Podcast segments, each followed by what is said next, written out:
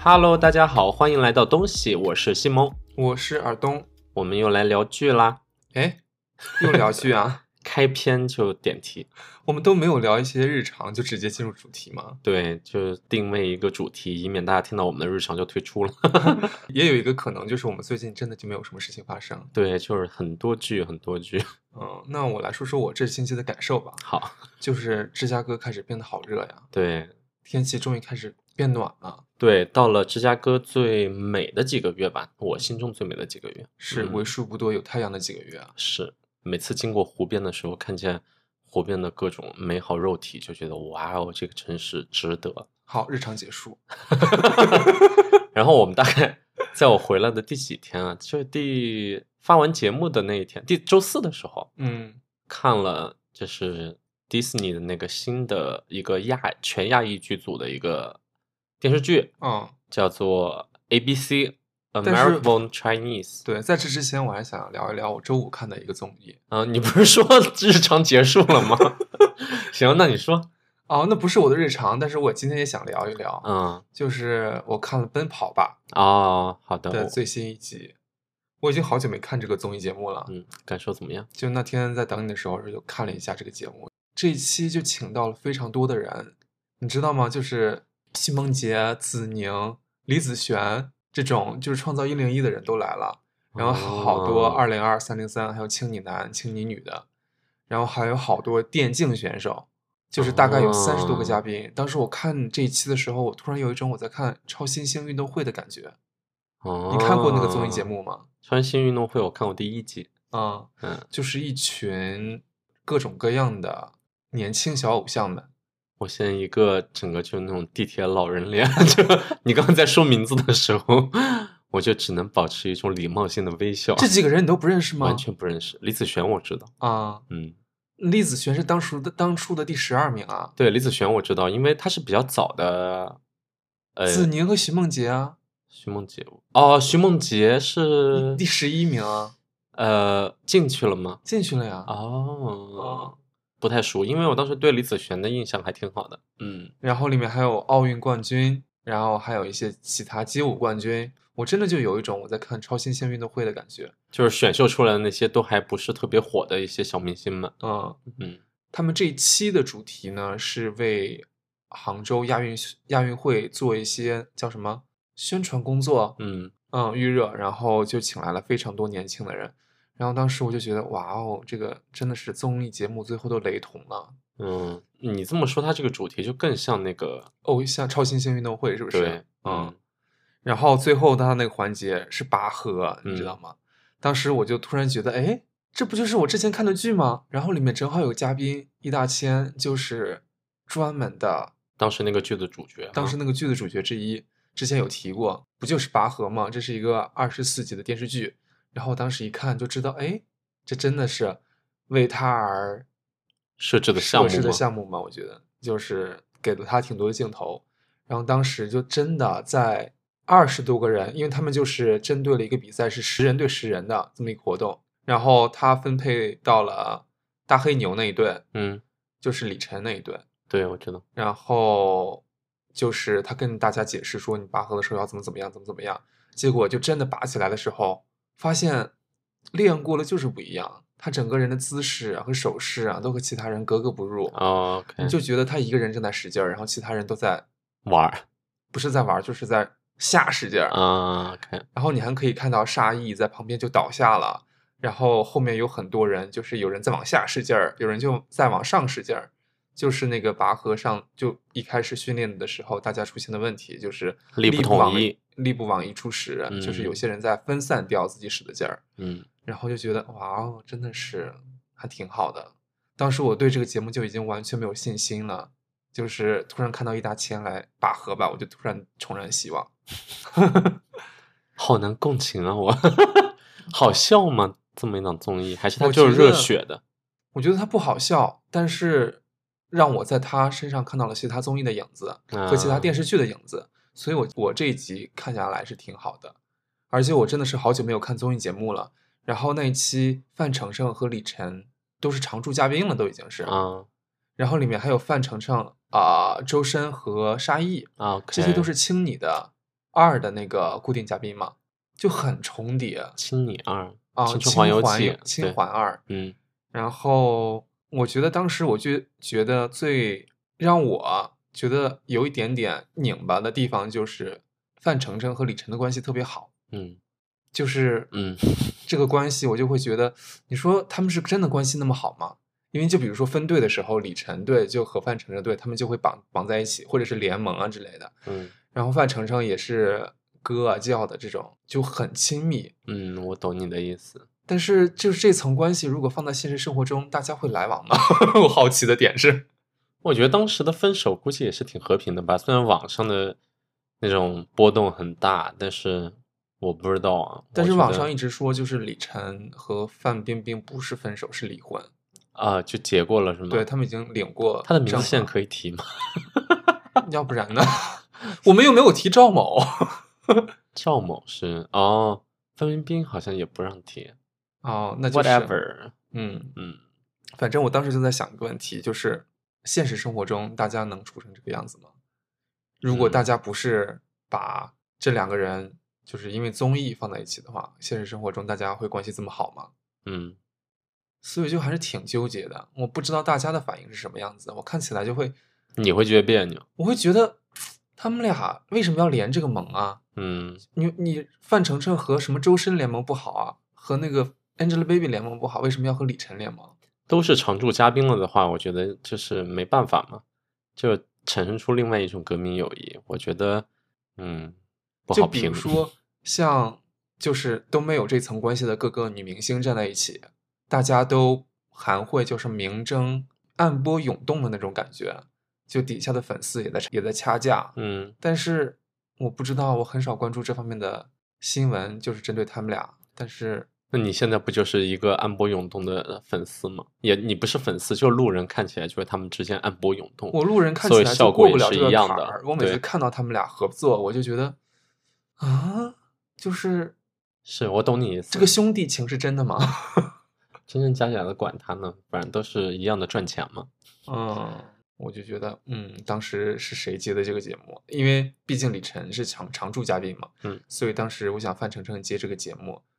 有没有经纪人考虑过这层问题，或者是他有没有跟他姐商量过？多多少少肯定考虑过了的呀。嗯，我觉得肯定也商量过了。后有些时候就会觉得自己过分当真，你知道吗？其他人他们当事人都已经相处的这么好了，我还在这边哎不别扭，我别扭个什么劲儿？对，我觉得他们俩人就是，即使是分手或者是离婚的当事两个人，说不定私下的都还是有建交，不像就是网友之间看的这么热火朝天吧？嗯嗯，是，这是一个题外话，因是为就是好久没有看到这么明星，有这么多明星了，特别是看到什么当时解散的创造一零一的队员们，大家聚在一起，就还是让我想到了曾经看超新星运动会的日子嗯。这也算是个题外话。那我们就言归正传。啊好，嗯，我们在周四的时候看了那个《American Born Chinese》，然后好像中文的翻译叫《新西游记》嘛？你说？叫《西游 A B C》哦，《西游 A B C 对》。嗯，它等于是一个算是全亚裔阵容，虽然有些小配角是一些嗯白人演员，但是主角上都是亚裔的一个阵容，甚至在里面中文的占比非常大。对，甚至有一集基本上就是全中文的对白。对，其实你像，如果你要求吴彦祖什么的说英文，他们都是可以说的非常溜的，但是就是在里面要求他们好像都是全部说中文。嗯，嗯我不知道我们应该怎么聊，就是先聊总体感受吗？还是要？可以啊，你本来想要怎么聊这个内容？我当时就觉得，看完我了们得可聊 以聊和他们放在 Beef 一起聊。对， ，Beef 就是之前一个特别高评分的《怒呛人生》，嗯，Netflix 出品的一部剧，嗯，这一部是 Disney Plus，嗯是属于主流平台了吧？嗯主流电视媒体了，而且这一集也是八集全都放出来了。嗯，但是就是我一开始对这个西游 ABC 特别期待，当时我就一看主创团队，我就发现就是基本上很多人都来自于《妈的多重宇宙》，你是说导演那些吗？还是编剧？有编剧，哦，嗯，有导演，甚这至层我就不知是道好像 A twenty four 也有一些工作人员参与。嗯《妈的多重宇宙》就是让杨紫琼得到了奥斯卡影后，嗯然后还拿到了今年的最佳影片。嗯当时我们看这部电影的时候就，哇哦，就是一个爆炸。嗯，我是很喜欢的。嗯，嗯，所以我看《西游 A B C》的时候就非常的期待，对，而且它是一个讲述孙悟空，就是真的是《西游记》的很多内容。嗯然后还有一个就是真的是 American born Chinese 的这种 culture 的东西，所以还挺期待的。但是看下来就还是有一种不伦不类的感觉。嗯，我说说我的总体感受。我最开始的期待，我不知道那个 Disney Plus 出品的时候，我就总体的会觉得可能更加偏儿童向。我不知道，因为他那个主角，我当时看过预告，好像也是有那个青少年在里面嘛。嗯我开始有个这么个印象，但是他因为咖位实在太大了，你像杨紫琼、吴彦祖，嗯，这些都是哇塞，多厉害的人啊！是但我当时不知道是啊，呃《妈的多重宇宙》的主创人员。然有一后部分，对，然后没打算看，其实，但是我听朋友说他的脑洞很大，然后还挺有趣的，我觉得那可以看一下。但是我看完以后，我有点 get 不到这部剧的一个点。我看完了以后，我觉得印证了我最初的一个想法，我觉得它就是给青少年看的，就嗯是还是有点嗯低幼化了一点。它是一个很简单的剧情，然后甚至这是一个加入中式元素的一个超级英雄剧集，在我的感觉里，嗯，然后阐述的所有的那种主题啊，比如什么友谊啊这种东西，还有什么勇气之类的，我感觉的哈，就是不深吧。对我来看，我会觉得像我小时候爱看的一个一部剧集。我也觉得就非常的肤浅。嗯然后真的就是我不知道我算不算这个连续剧的受众啊，嗯因为我一开始觉得它就是针对像是就是有一些身份认同的亚裔，或者是一些想要宣传亚洲文化在主流的这个受众上面嗯，的一个剧，但是就还是偏青少年了一些，因为对毕竟主角都是青少年。对，我一开始以为杨紫琼啊、吴彦祖啊都会占很大的篇幅呢，结果嗯他们就是一个配角。嗯，我觉得从这个角度上，我也能看出这个影片在里面想表达的一些东西。就你刚才提到的，就是给呃亚裔怎么说树立一个 role model 一样的形象。嗯我觉得在影片里其实有一点那种前后呼应的感觉。你像那个《妈的多重宇宙》里面的那个男主演，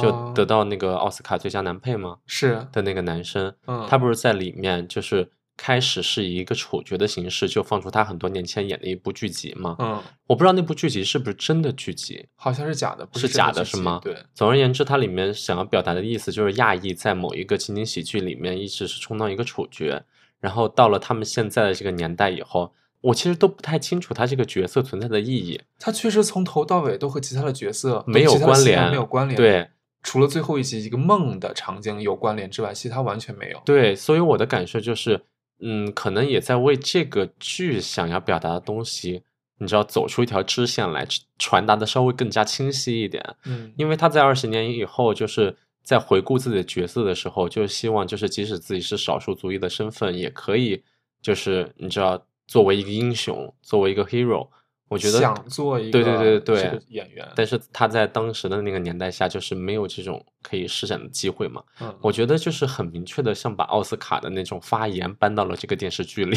但是你能看到，我觉得他想要表达的整个概念就是，可能为在美国的更多亚裔或者 A B C 这种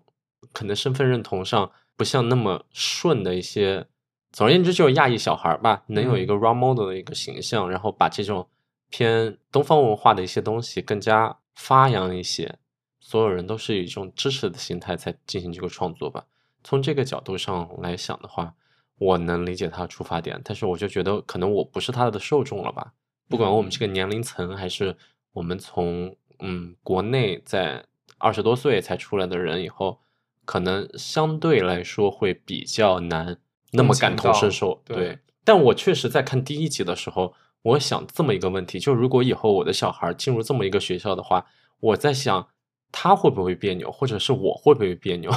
我确实在看第一集的时候，我会想到这么一个问题，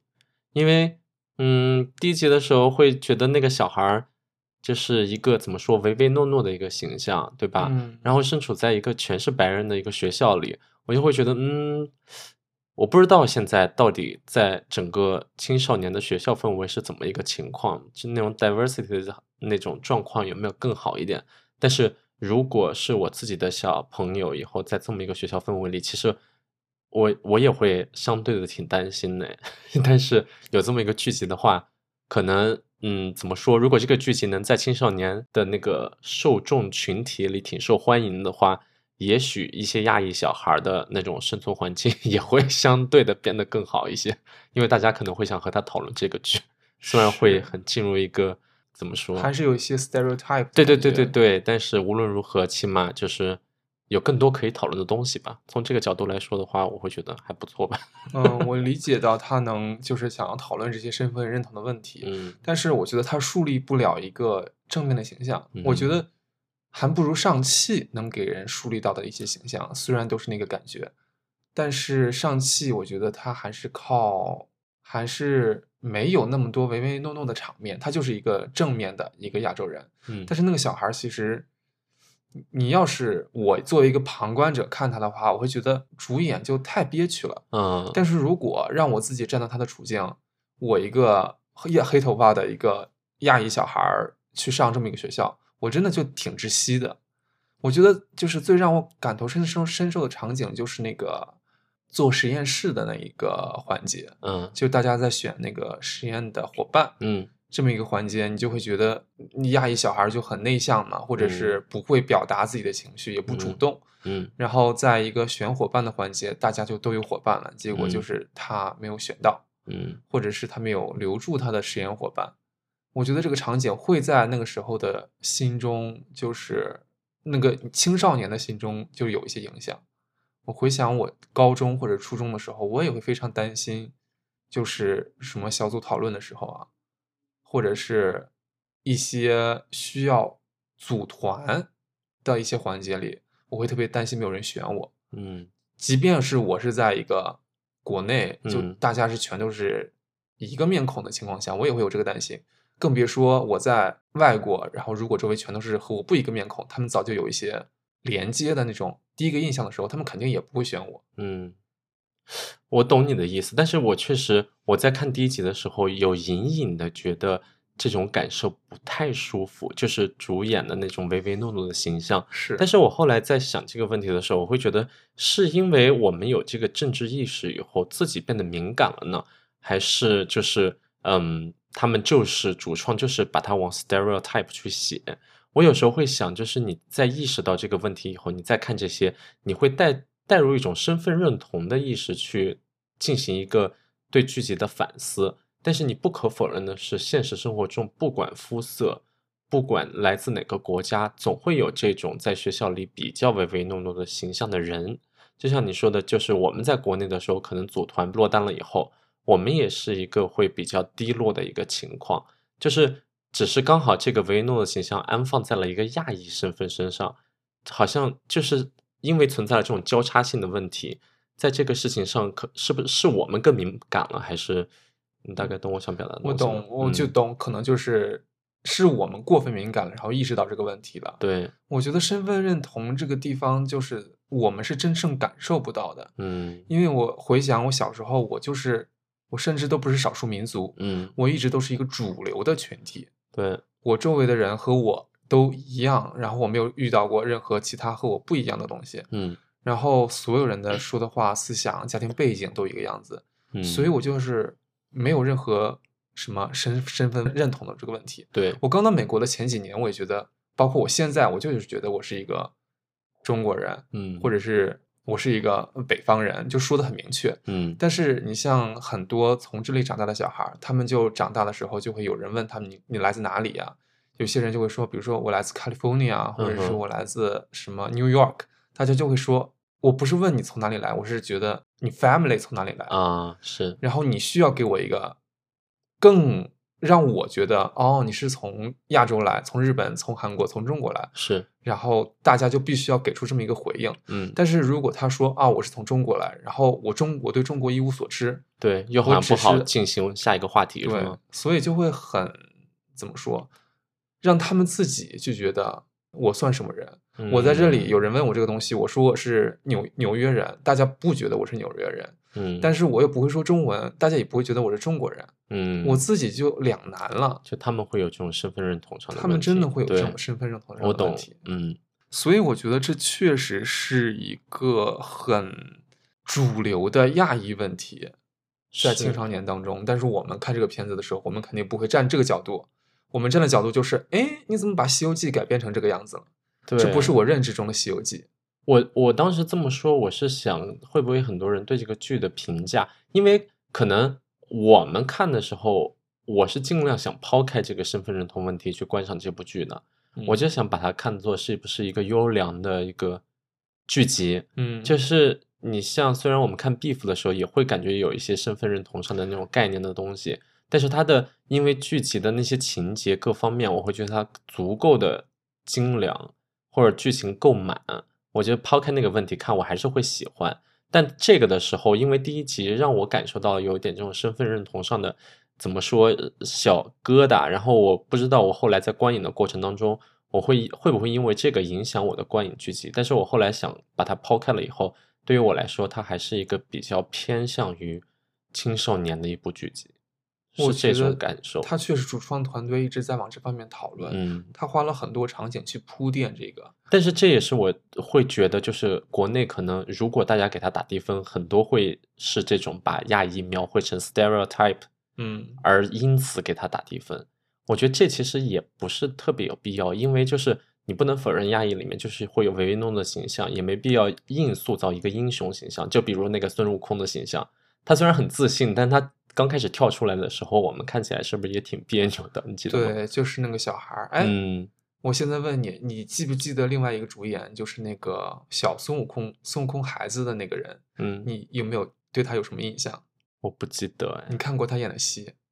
我确实觉得他有点面熟。他出道的那个戏是在台湾，嗯呃，那个小孩儿他之前在啊、一个戏，就是林心如的戏，我没看过什么林林心如的戏啊、哦唯一看过的就是说他在 Netflix 上的那个。哦，他嗯演过那个《华灯初上哦，就是华灯初上吗？嗯他演什么角色啊？哦，演他儿子。》，对， ，OK，哦，完全没印象。是完全没嗯印象。但是那个小孩儿刚刚出来的时候，哇，整个就是超自信，然后第一天上学，第一天转学到嗯当时的那个学校，就对那些欺负男主的人喊话，嗯，就哇哦，当时就觉得有点不适。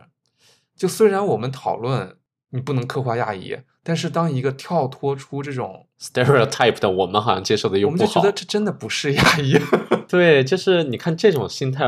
我不知道，不能说所有观众，起码我们是，就是我们一边反感 stereotype，一边有的跳出了 stereotype 的那种形象，我们好像接受的也不好。就觉得所他们以刻画的不对。，对，就反而是我有这种观察以后，我就会想说，那我就不去再探讨这部剧里面的身份认同，我不考虑这个点，然后再观赏这部剧，我喜不喜欢它。对，嗯最后得出来的结论是抛开了所有我对那种身份认同上面的纠结，然后去评价它，就它更适合青少年。对我相信很多，如果国内大家会讨论这部剧，一定会把这些点也这么拿出来去说吧。我但是我觉得这这是一个非常复杂的问题。这个嗯环境确实能让你，就算我到美国两三年，我之前从来没有考虑过这个问题，嗯，直到现在讨论这个问题，这个 topic 变得特别的，就是火热了以后，我才发现真的就是一个问题，嗯，就是青少年成长环境当中肯定会碰到的问题。是的，但是我觉嗯得国内大家看的都不是这个，就还是哎，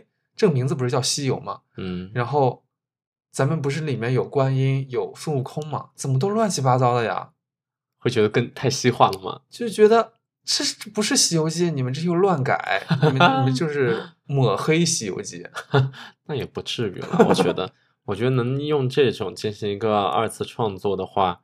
怎么说？它毕竟是一个东方一样的英雄形形象嘛，嗯对这边还是怎么说，还是亚裔小孩儿能有一个帮助吧。你知道，就是刚开始，呃，第一集的其一分钟，嗯，就是还没进片头的时候，最后他们不是在追啊、小猴子在追大猴子嗯要金箍棒嘛？大最后啊猴子追小猴子要回金箍棒。对对嗯对，，然后那个小猴子掉到悬崖下面了，我那个大猴子孙悟空吴彦祖就说：“哎呀！”我当时就觉得什么鬼？我觉得好可爱啊！哎呀个屁呀、别再说哎呀，中国人不这样，就有一种发嗲的感觉。哎呀， 就会哎呀，就会觉得美国人就觉得哎，中国人要是有什么感慨的时候，肯定会说哎呀。包括之前《生活大爆炸》，很多时候像 Sheldon 学的中国词，就是表达情绪的时候，也在说哎呀。哦，是吗？我没嗯看过这个。很多像那个上汽的时候也，大家也说哎呀。嗯，然后这次孙悟空他儿子从悬崖上掉下去，他说哎呀，我觉得他可能是不是想要显示出一种调皮，就像国外的一些电影也会在那种比较宏大的场景的时候，我能想到很明显的，就像死侍小贱贱演的那个状态，经常在那种场合下会说一个啊哦， 就这种，你懂吗？但是阿欧可能就很自然，嗯，而且你知道吗？就哎是呀， 很确实，吴彦祖操这一口就是略微港东的那种中国话啊你，这样不好吧？就是操着一个非常 international 的 accent，、嗯哼，然后再演孙悟空，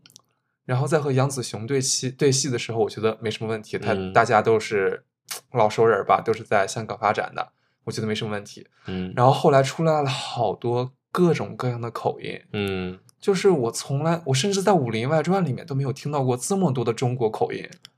对，嗯，我觉得可能就是有马来口音，有那种 A B C 港式口音，就是确实挺混的，但是无所谓啦。我觉得这些人就是无法说出标准的普通话，对，普通话本来也是后期才调频的一个嘛，嗯嗯，但是我后来就是一对比，和国内的电视剧一对比，发现国内的电视剧真的字正腔圆，对，所有人说话都是一个调调，可能都是一个配音演员吧。我觉得是一个体系下出来的嘛，但是我嗯确实没有想过，就是大家的台词都会这么千差万别，嗯，就包括杨紫琼啊、吴彦祖啊，还有那个小孩儿啊，你会看的时候觉得奇怪吗？我会觉得，你比如说那个牛魔王，嗯啊，他说的那个中国话，还有那个济公他说的中国话，就完全不一样啊。对啊，人家对国籍都不一样，大家而且就是那个他妈妈在那个教堂里面碰到的所有其他的阿姨、啊大婶，所有人的中国话都不一样，对，就是你能听出来，他大家来自世界各地，嗯，但是其实和这个大环境也是息息息息相关的。毕竟对到美国、加州这个地方，大家都是对，存在来它的自合理性，嗯，天南海北的人，对。但是让孙悟空操着一个 A B C 腔，我就有点儿 不是。但孙悟空有可能本来说的应该是河南腔呢，就你在国内也只能说普通话，也不对。嗯，对，我觉得这个对我倒是没这么想过这个问题， 你这么提出来也挺逗的。而且它有很多直译，就是不翻译，比如说金箍棒，大哦家也叫金箍棒。对，然后就会出现什么啊、吴彦祖在那边说 if 牛魔王 get 金箍棒，嗯，然后我 what will happen，就是 哇哦，我以为就是上海电梯商务英语的环境放在电视剧里就非常的搞笑，嗯，就觉得哇哦，这些代词就非常的 international。反而有这种环境，我会更觉得他是想要给青少年塑造一个英雄形象，就特别是特有的名词，就是专门要用英中文的直译把它说出来。嗯，这样外国小孩儿以后就会有点成就孙悟空、金箍棒，而不是要把它改成一个英文的单词，让亚裔的小孩儿来接受他们的这个学到的东方文化。你懂我的嗯意思吗？是，嗯，我觉得挺好的，其对实。对，我会觉得很可爱啦，确实就觉得 像转洋词儿， 中文里面加几个洋词儿，就是牛魔王 get 金箍棒， 就这种就只能好搞笑，就觉得哎，这是什么什么搞笑的低俗的网 剧套路啊！ 确实，但是我觉得它真的就是对我们来说特别友好，嗯因为它也里面有大段大段的中文。嗯你回想起来，就是《妈的多重宇宙》里面也没这么多中文，嗯，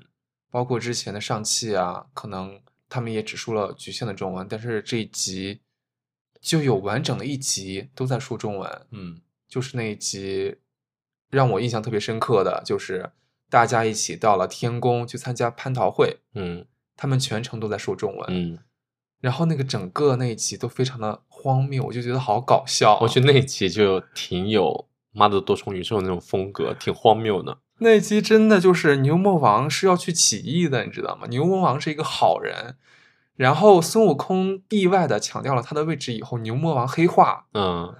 哇，这这这什么什么漫威的剧情啊！就是、我觉得当时那个他改成了一个大概奥斯卡颁奖典礼的那种， 参加蟠桃会就是一个大型的晚会现场，你知道每个人我觉得那着个装都非常时尚，对就是一那个 Met 设置 Gala 的概念。啊那个设置很可爱，我觉得。我当时看的那个整个场景就是一个，你知道我们我们看到的《西游记》都是大家上天宫，然后都是每个神仙都过去啊，然后仙气飘飘的，然对后里面都是腾云驾雾啊，嗯金灿灿啊，嗯，然后这边孙悟空和牛魔王上去以后就面面对一个门神，那两个门神涂着血红的脸在那里找那个什么 list，就是你在名邀单请邀请嘉宾里面吗？嗯你如果没有的话，你要出去。嗯，我就想，哎，怎么这是什么夜店风？当时讨论的就是一个整个天宫的一个阶级制度， 就是像牛魔王可能可以成为那种怎么说上线的一个层级，一品大圣，，对他可以被邀请进来，就是他是一个天庭的小官儿吧。嗯，然后孙悟空只是他邀请的一个宾客，对，然后因为孙悟空没穿正式的鞋子， 还被拒之门外，就不能让他进。 这是什么荒谬的东西啊！ 就是整个晚宴啊，就是整个进 club 的一个概念， 就是是你必须要有很正式的着装才让进。对呀、然后大家各路神仙进到了那个 club 里面，对 我们甚至都已经开始说它是 club 了。对，各个神仙进入了那个 club 里面，你就看到各路神仙啊，真的就是没有个神仙样，嗯我就觉得特别像看那个《银河护卫队》里的各个妖魔鬼怪、各个嗯其他星球上的人，嗯就是没有神仙长那个样子啊。而且他们在举行一个怎么说颁奖晚会吧，就但是就蟠桃嗯蟠桃大会，但是每给每个人颁奖，然后有那种什么很低俗的人在那里舞池上舞动，然后有两个主持人在上面插科打诨，然后直到后来我才发现，原来那是玉皇大帝和王母娘娘，嗯，就两个特别 low 的人在那边画着奇怪的妆容，在那边讲着低俗的笑话，突然发现，哎，她是王母娘娘和玉皇大帝啊！玉皇大帝、王母娘娘要在自己设宴的蟠桃会上上场亲自主持，是他们不就是应该像嘉宾一样坐在那边打分的吗？他们为什么要上场？对，就是那种庄严感一下没有，嗯但我觉得很可爱了，倒是。最后我觉得很荒谬的一点，就是定海神针怎么到了孙悟空手上，就是因为他发表了一番，就是那种怎么说反抗这种阶级制度的话，是然后被海龙王听到了，觉得海龙王就觉得我靠，我一直对天庭这种制度很不满了。但是你说出来了，，对，然后你就是今年的那叫什么一品大圣，嗯 最后一品大圣是这么被封得的。对然后他说金箍棒也这么得 到。嗯，然后我就觉得哇哦，这是这个龙王就真的是一个公关高手啊！对，那在这在这个情况下能把这个场面给圆住，而且就是在这个场合里面，牛魔王遇到了铁扇公主，我就觉得哇哦，他们的爱情故事不应该是怎么说？虽然我没有印象，嗯，但是不应该是这个样子的。对，就是孙悟空说：“哎，那边有两个女的，我们过去搭讪。”嗯然后搭讪了铁扇公主和玉面公主。然后这个时候，牛魔王就开始讲起啊、如何取经啊，经书是什么样子的呀。然后铁扇公主就迷住他了，嗯然后就开始就什么偷偷的帮助他，拿他那个扇子打开后门的那个门呐、然后就觉得铁扇公主不是这个样子的，你就觉得我觉得他只是保留了所有原本的人物关系，但是各种情节都有自己他发挥想象的空间吧。对，确实很荒谬。还有那个对石矶娘娘，嗯，石矶娘娘那个主演就是《妈的多重宇宙》那个女儿，对但是她在这个剧里面演了石矶娘娘，对，然后石矶娘娘是一个非常务实，那个词儿叫什么来着？见钱眼开的一个人。对，哇，我就套着一个中国神话的外壳讲这一些 cliche 的美国笑话。 我倒是对这点我没有什么意见。如果我觉得你拍一个纯粹的中国式的神话题材，其实没人想看，这是我的感受。我反而觉得他这种改编倒是挺可爱的，对。然后最终大家认识到了牛魔王，认识到了孙悟空，认识到了铁扇公主。我觉得这些人物关系上面的厘清还挺挺好的吧，对于他们来说。对，而且这一季结束以后，最后的一个镜头是天山公主，对，就是为她老公来报仇了。超酷的。 西方观众们就会知道，哦，原来他们在酒局上的搭讪，牛魔王真的得到了铁扇公 主。嗯天山公主真的被他吸引了，对，而且他这里面有济公，我不嗯知道就是这两个神话是真的有重叠的吗？但是我印象里面，我看的所有的《西游记》里面都没有济公啊，应该有吧？有吗？我不知道，就像土地公公不就是也是济公吗？土地公公是济公吗？我不知道，哦，嗯，反正就是还是挺奇怪的。是，然后济公也是一个就是因为孙悟空被黑化了的一个人，嗯，然后最后又良心发现想要救孙悟空的儿子，的儿子，对他不想要救孙悟空，但是真的就哇哦，真的是就是各种各样的漫威情节。然后济公，你知道他是在一个中餐馆打工，那个中餐馆真的就是，你知道我们就是国内大家现在吃饭啊，饭店啊都各种花招，就比如说海底捞啊，或者是什么各种火锅，每次给你上个新锅，还要给你开封，嗯，然后还有各个什么呃主题的饭店，但是美国的中餐馆真的很破，嗯，如果大家好奇美国的中餐馆长什么样，我觉得第五集就给你很明确的印象，就是昏暗的灯光，在一个很破败的小楼里面，有一嗯些八十年代的 KTV 和大是圆盘，然后上的菜也是没有那么精致，就和普通厨师上的那些怎么说食堂的饭菜差不多。那确实是不少中餐馆的现状。嗯，我觉得嗯因为都是很老式的那种，嗯，怎么说比较 typical 的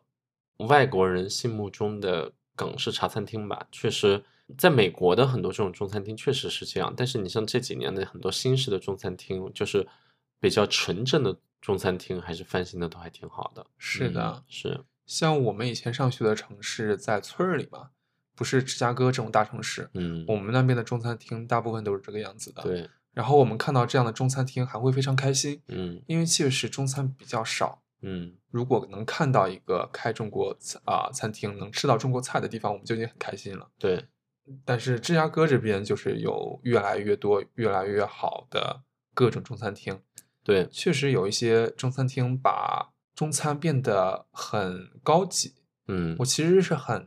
欣赏他们这个的，就是我也希望大家都能把中餐就是变成，你知道，大家一提起日餐的时候，就是想起高级的素食，，嗯高级的啊、酒水，嗯，但是一想到 Chinese food 就想到 cheap food，嗯就是你应该就是一，Panda 个 Express，对普通的或者是 Chinese buffet 这种感觉。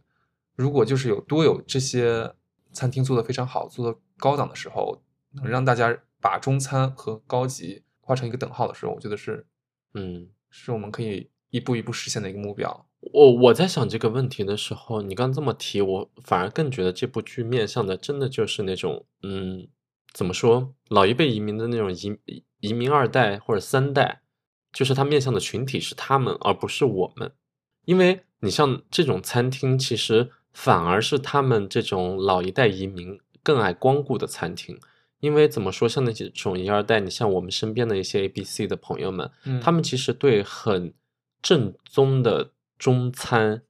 比如说你像我们爱吃的那种火锅，特别嗯辣的，他们现在反而没有那么能接受，他们反而喜欢吃的还真的是那种比较混合美式口味的一些 dim sum，然后还有像那种橘子鸡，就在国内都不常见的这么一个东西。是对，所以我觉得，嗯，有时候我在看这种全是亚裔阵容的电影，我会觉得为什么老有一种老旧感，即使是即使是《妈的多重宇宙》，我都会觉得怎么好像要拍出的亚裔的那种生存环境都是比较老旧的这么一个生存环境。会让我觉得有一点点的不适，但是再反思，就是其实你像，即使我们现在感觉到现在好像美国很多地方有很多面向，不能说面向，就是有很多这种比较新式的中餐厅。但是我在想的时候，反而觉得它可能更像是面对于就是我们这种，，嗯新留来的学留过学去生的的感觉，你懂我意思吗我？懂，嗯，就是老一辈的还是更倾向于这种餐厅，但是我们就真的还是我们还是见多了国内的发嗯展，所以知道我们有很多好的食物，我们嗯的餐厅可以是高级的氛嗯围，对，然后不仅仅局限于这种老旧破败的地方。嗯对，然后我觉说得得对和恰恰相反的就是 Beef 了，然后嗯 Beef 的那个氛围，它整个打光嗯，还有背景都非常的高级，是不是说高级，甚至是不是高级，我用现代化一点，现代化一些，就是嗯正常美剧所见到的打光。嗯就比如说像那个 A B C 西游的时候，你看中国的那个小孩儿，他们家，然后给的色调、房子的装饰都非常的是昏暗。然后给到了那个美国小女孩的时候，他们家的房子就很明亮，那是对一个我们看到的正常美剧的一个打嗯光，嗯。就会故意刻画出这种冲突性。所以我当时在看那个《西游 ABC》的时候，我会问，就是这是拍的什么年代？是，对，我会觉得，呃，即使是我不知道现啊在，A、B、C 的那种生存，他们的家庭现在还会有这么老旧中国的那种老旧式的中国风吗？我觉得也未必吧。所以我觉得它里面多多少少还是一定存在一些 stereotype，但是我不知道他考虑的年代是什么样的年代去设置这么样一个场景。嗯，我觉得，嗯，那种中国风，即使是现在中国人，即使 A B C，我都怀疑他们家里还会设置这种风格。嗯，对，反正 beef 呢，我觉得是让我们最近为数不多的惊喜的剧了，嗯甚至都不是什么亚裔的剧，就是所有的美剧当中让我们非常惊喜的一部剧是了。，嗯它整个情节和各种桥段都非常的有意思，让人出其不意，但是又嗯能共情到。是，它里面好像也没有过多的刻画什么成长啊、身身份认同的问题，有呀，有一有的些，但是不嗯多，但是更多的探讨，我觉得就是你如果这不是一个亚裔剧，就主演不是亚裔，这个故事也完全不受改变。嗯就像《西游》这个东西，如果你不是亚裔演，这个故事就不成立了。是，但是《嗯、怒呛人生》这个东西，你不是亚裔演，是白人演，它也能成剧。对局限性相对小一些。《怒呛人生》里面有的身份认同问题，确实你这么说就。大不了抛掉那几个梗嘛，就比如说西方的心理医生是治不好东方人的心理疾病的，嗯，啊对，像这么一些梗，如果抛掉的话，全放在一个就是受尽了无能老公的压迫的家庭主妇，还要在创业过程中，但是仍然面对老公、面对婆家人，还要保持一个微笑，嗯，这么一个场景，哎，这个场景其实挺东亚的， 婆媳关系上这个场景其实挺东亚的。你想，其实西嗯方呃相对较少有媳妇儿要对着婆婆要那种低声下低对三对下对对四的那种对感觉，对，但是多多少少总是还是这种设计换一个西方群体演，就要演出那种假笑 fake nice 的那种状态，还是可以演出来的，对吧？是对，但是他呃加入了这么一些东亚的文化背景，我觉得还是有一些身份认同的问题吧。但是确实像你说的，没有 C U A B C 这么需要那个东方人的背景设去定完成，对。嗯所以我会觉得那个 Beef 能在呃 Netflix 上当时好几周冲到第一，我觉得肯定还是有很多外国人也很喜欢看这部剧的吧。嗯，对，它最后一集我觉得就特别神，就整个就怎么说超出利益，就是讨论那种嗯有点存在主义那种，我觉得好酷、哦。我觉得最嗯后他讨论的甚至都是怎么说非常形而上的一个哲学问题了嗯。，对，挺厉害的。我记得导演好像是一个韩国人，对吗？嗯，导演是韩国人，还是也是华，那也是那种是编导演美编籍剧都是华，是都美籍韩韩国人，人还是就是韩国当地人？我没有印象了。但我记得反正是一个非常韩国人的面孔，我就会觉得可能他们就更接近亚洲人的现在生存状况，所以拍的剧就更加现代化一点。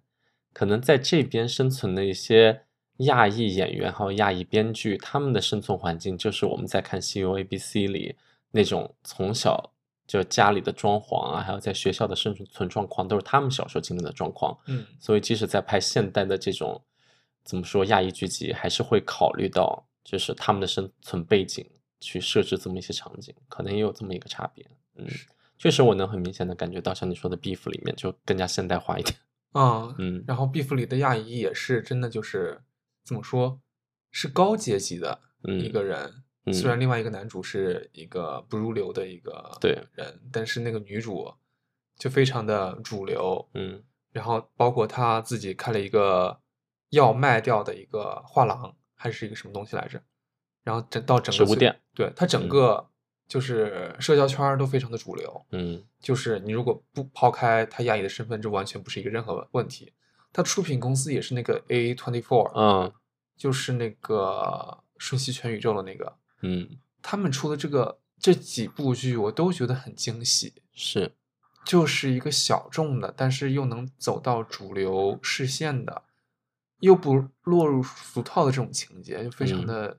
怎么说？它又不像什么《鱿鱼游戏》这种就是爆米花式的，对，但还是非常的有他想表达的东西。对我觉得它嗯表达东西有就真的深不意太一样。嗯，A Twenty Four 其实在前两年都挺火的，他在奥斯卡上面的很多比较高评分的那种电影都是他出品的呀。嗯，他现在是这两年挺崛起的一个电影公司呢。嗯我觉得现在的题材真的是又不一样了。我们看看多了各种搞笑的呀，然后剧嗯情的呀，杀人犯罪的呀，嗯，然后这种题材还比较少见。你如果能你让在我说 Beef 吗？啊，嗯让我回溯一下之前有没有看过类似的剧，我挺少看到的。我觉得 Beef 的那种风格有点像那个《白莲花度假村》，就那种 slow burn 的那种，啊，就慢慢的每个人都是保持笑意，但是内心里都在骂娘的那种感觉。 我是很喜欢这部剧，真的。但是我知道，像当时跟我说西那个《西游 A B C》好看的那个朋友，对嗯 Beef 他反而没有那么能接受，他就会觉得太怎么说，太 trigger 了。就是会勾起他一些不好的概念，因为她是一个女生，她会觉得哦，确实就是在生活中就是很很多这累，种但事是情这啊对就很累，但是我又要面带笑意的面对他人，他会引起他的那种不舒适感。但是我反而觉得，就是这种展现会让我觉得很有意思呀。就是每个人其实都在假笑，但心里都在骂娘。我觉得反而我能觉得 relate 到，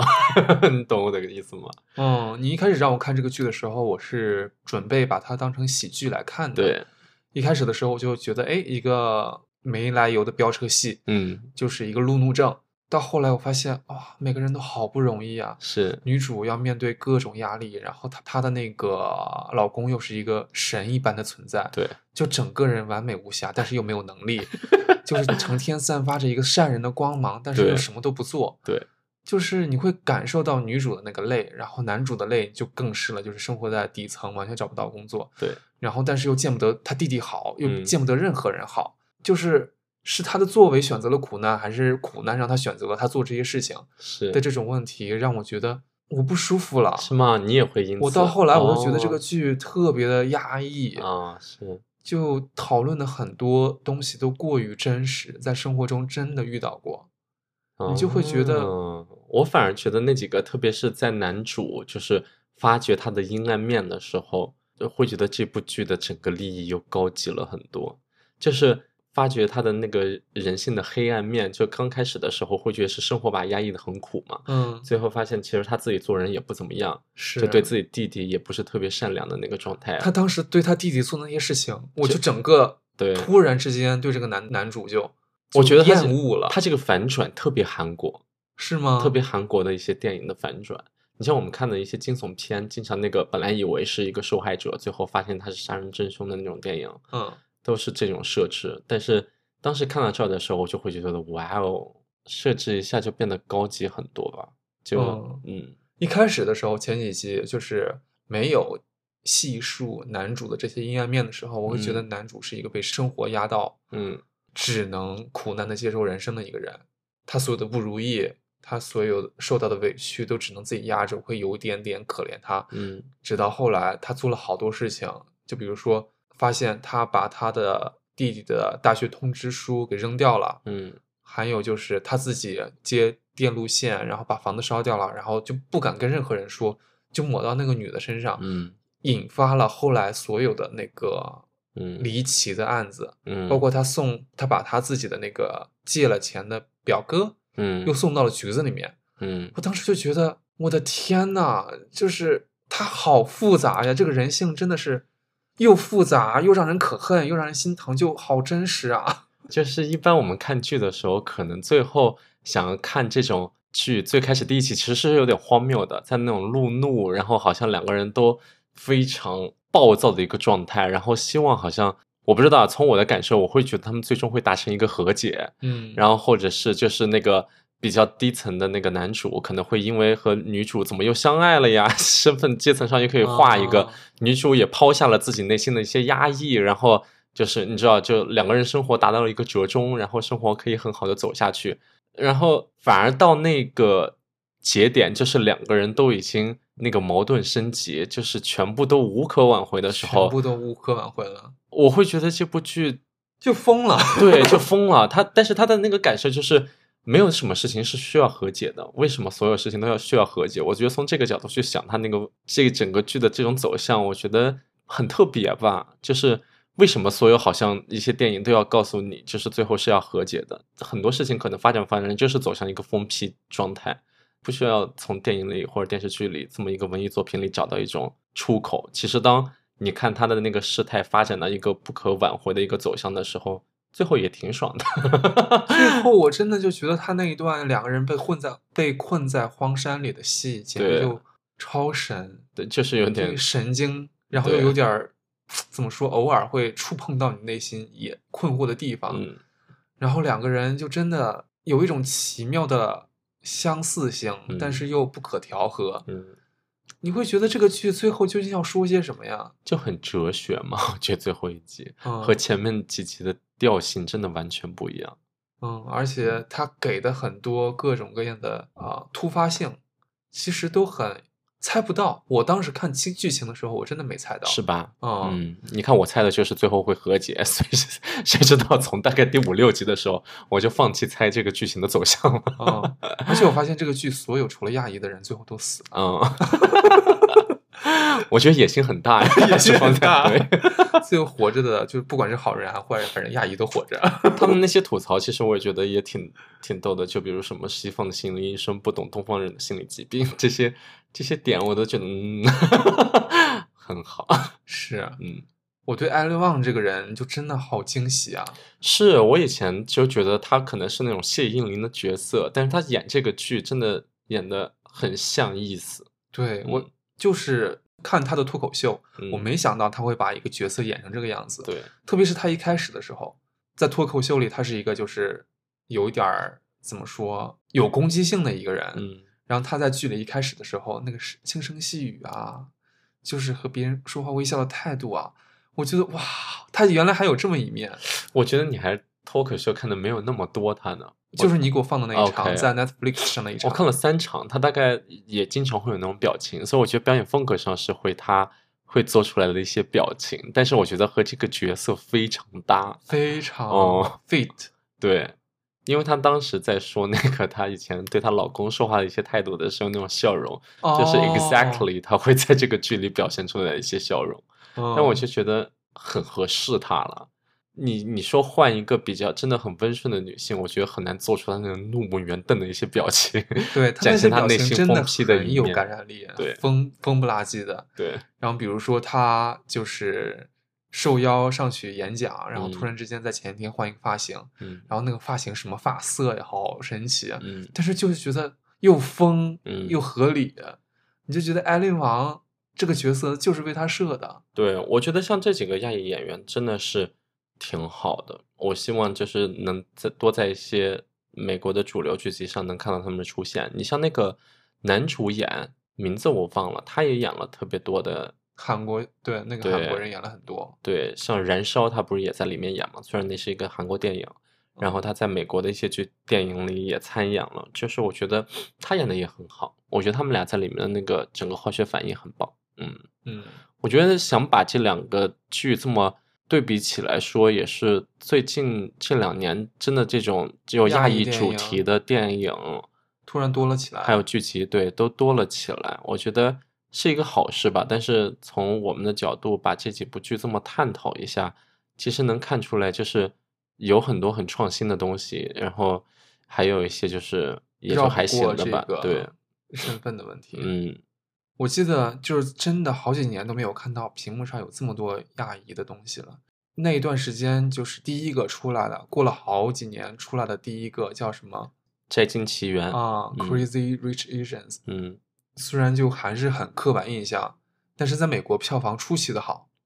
它那部对票票房在国内真的就不高，但是在美国票房出奇的好。你看了吗？我看了，我去电影院儿看的，我也是，你喜当欢吗？我当时也是就冲着一个全亚裔的阵容，冲着杨紫琼去看的。我觉得你如果告诉我这是一个关于亚洲的电影，嗯我觉得亚洲人不是这么过生活的。嗯但是你告诉我这是一个美国电影，我就觉得啊、确实是美国电影，很多情节都是美国的情节。对，说那部电影的话，我就是我真的是不太喜欢。我能理解里面就是他在身份认同这个问题上存在的意义，我可以理解。但是，嗯，我觉得他没有身份认同的问题，不是他不是是把电一影里个嗯讨论的身份认同问题，我是说他对整个在美国的亚裔群体这部电影存在的意义，嗯我我可以理解他这么存在，大家那么对他呼声高，嗯，我是可以接受的。但是光电影的品质来说，我不喜欢。嗯电影的品质我就觉得是把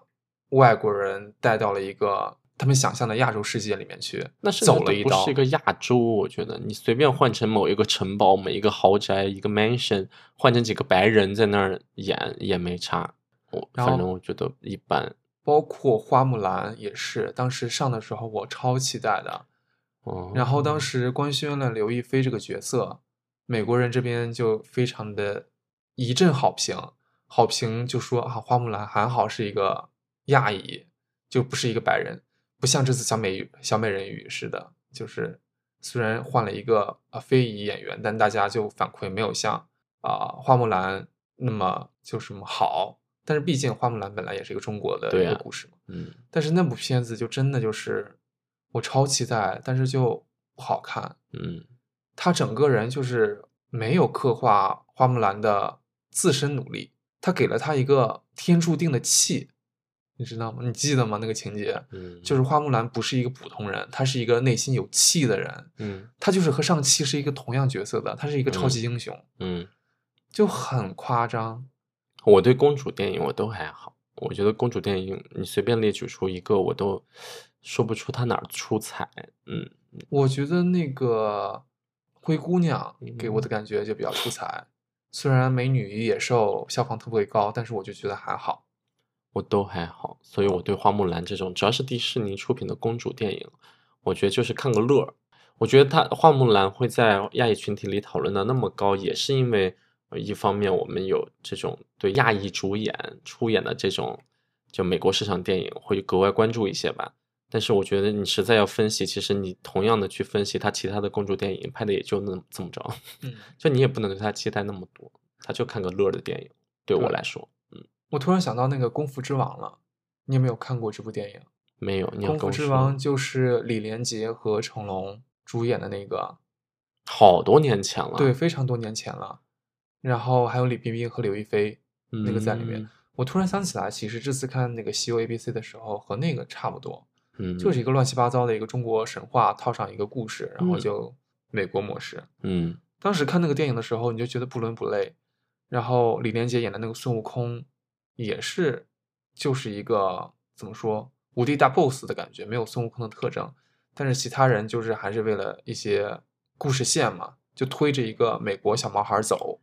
就还是非常的怎么说刻板印象。我觉得印象不深刻了。我觉得那个电影甚至在那个年代，应该面向的主要的市场还是国内吧。对，对，好我觉像得是在面面对对的是国内。真正的在美国打开这种亚裔文化的电影，还真的只是这这近奇缘，在这两年才有这么额外多的讨论，对吧？嗯，我觉得在那个之后，那个别告诉他确实还不错。我觉得可以把这些都放在一起讨论，就是哪些我们真的觉得还不错呢？就是这也种告诉亚他裔，是那个那个啊什么东西、嗯对演的是吗？对，我也不知道他名字。嗯，来自纽约区的啊，不要不要打 Q 呃说对他就是真的回到了国内，好像中国大连还是哪个城市？是我看他拍的很多对东西啊，确实是中国人会讨论的问题。那个讨论的就非常中国吧，我觉得世界性没有那么强。嗯，然后我反而这么这么多的这种文艺作品，我觉得最好看的还真的是呃《妈的多重宇宙》和《Beef》这两对部，我真的很喜欢。我觉得他们又有世界性，又有亚裔代表性。妈的多重宇宙》，我真的就觉得好久没看这么爽的电影了，嗯就内容太多了，然后嗯想要表达的东西也太多了。但是你看，归根结底，它也是一个怎么说亚洲独有的一个问题，就是家长和孩子放不放手的这么一个问题。我觉得他在讨论这个问题的同时，他的情节不枯燥。我会觉得你像那种呃《摘金奇缘》，嗯，你纯粹是给亚洲或者是 A B C 他们拍的一个自嗨电影，白人看的时候，我觉得你未必能从里面得到任何刺激感。嗯其实他，我觉得就像我们看的一个感受上，对于 A B C 来说，可能有些身份认同上的一个就是被支持到的感觉，他会从嗯这个角度去去喜欢它。从情节角度来说，你说其他人未必能看得懂这个电影，或者是喜欢上这个电影。是然后像别告诉他，就是太讨论这种中国性，中国性的，家庭问题，然后情节上的那种不刺激的话，我觉得也未必能吸引到西方观众。但像《妈的多重宇宙》，它即使讨论了很中国的东亚的问题，但是它在情节上、特效上，还有它的那种巧思上，比如两个石头对话，就是在任何电影上没看超过的级这种神场景，啊，我觉得，即使你讨论的是一个家庭伦理问题，它的在剧情的设置上仍然是可以吸引到外国观众的。我觉得这是，嗯，一些就是要拍东方文化的电影需要做到的一个事情吧。嗯，是我觉得我喜欢 Beef 的原因也是因为，即使他让里面所有白人都死了，即使他讨论很多中国嗯那种就是亚洲亚裔嗯亚裔文化的那种家庭问题，但是它在情节设置上，我觉得也是能吸引到西方观众的吧。嗯，我的感觉，那种 slow burn 那种节奏，还有最后一集那种讨论的哲理性的问题，我觉得就是它的受众更加世界化一点。是嗯当时就是《妈的多重宇宙》刚上来的时候，就很多人看了，然后就推荐，但是我当时就怎么着都没有什么兴趣，我就觉嗯得多重宇宙已经被拍烂了，就是嗯动画片儿啊、漫威电影啊、各种其他电影啊，多重宇宙就这么玩儿，大家都已经都知道怎么玩儿了，你不能嗯再拍出花来了。嗯所以我就一直拖着没看，大概是等到电影下线了以后，我们就在无聊一晚上就找电影找不到才看的《妈的妈的嗯多重宇宙》结果就是，哇哦，原来神多了重宇宙还可以再这么玩儿，你就觉嗯得它那个设定就是跳多重宇宙的这个机关，你就是要做一些你平常不可能的事情来触发这个机关，就本身就非常好笑了。嗯然后它多重宇宙的这个跳跃就给出了一个怎么说？我如果当时选择了 A 而不是走 B 的话，我的人生会完全不一样吗？然后如果我走 B 的话，我会满意我现在 A 的生活状况吗？就整个就觉得这不仅仅是多重宇宙了，这是对你整个人生有没有后悔过什么事情，或者是有没有做错过什么事情，从而错过了一个美好生活的一个感受。我就觉得整个设定就被吸就把多重宇宙上升到新的一个 level 了。 嗯，我还是觉得哪天可以重温一部这部电影嗯是。那我们今天主要还是聊一聊这个《西游 C U A B ABC C 和 Beef 吧，然后顺带的把这些在美国市场上出现的很多就是以亚裔主创团队为主的一些文艺作品进行了一些探讨，然后也希望能看到更多这种作品吧。嗯，我觉得真的最近这些作品越来越多，也让我对后来的作品有一些期待了。是，特别是在这《妈的多重宇宙》和这个 Beef 出来了以后，对，我当时也是在看《妈的多重宇宙》的时候，和你有一样的感受。我害怕它会像那个《摘金奇缘》一样，就是拍出一部让亚裔自我感动的一个电影。嗯，然后谁知道，我觉得整个还挺超乎我的预想的。是，我就希望就是，嗯，以后会有更多的这样文艺作品出现吧。同时又让很多亚裔的面孔能出现在这种大荧幕上，同时在剧情上又出现一些巧思，就不得不让西方人为此来为此倾倒和折服， 就是哇哦，他们的脑洞真大的这种感觉。对，嗯，我觉得可能要从这种方式上出走，嗯，才能取得两边观众的一个欢心吧。嗯，是。如果大家就是有一些比较精彩的片子，也可以推荐给我们，我们可以去看一看。嗯，我们现在就成了一个正式的影评节目嘛，就没有没有没有从自己的一个个人化的私人的角度去讨论我们看过的一些东西。没有没有，我们、嗯我们这个就是播客的主题，还是就是针对我来说，就是我是一个学习型的播客。嗯虽然我到现在一点儿都没有学习过任何东西，然后针对是你来说是一个个人什么生活的分享，剖析内心，然后探索内在的一个 东西，我们最近完全都没有在做。是虽然我们就是聊各种综艺、影视剧、电影，但是我们自己就是一个我们不认同我们这个 博客的内容。调性。嗯， 行了，那坐着坐着停 了吧。 好了，下周还不知道见不见了，那就这么着了吧。这就是我们这期的东西。 好，下周还是会见的。嗯下周见，拜拜祝。大家天天开心，拜拜。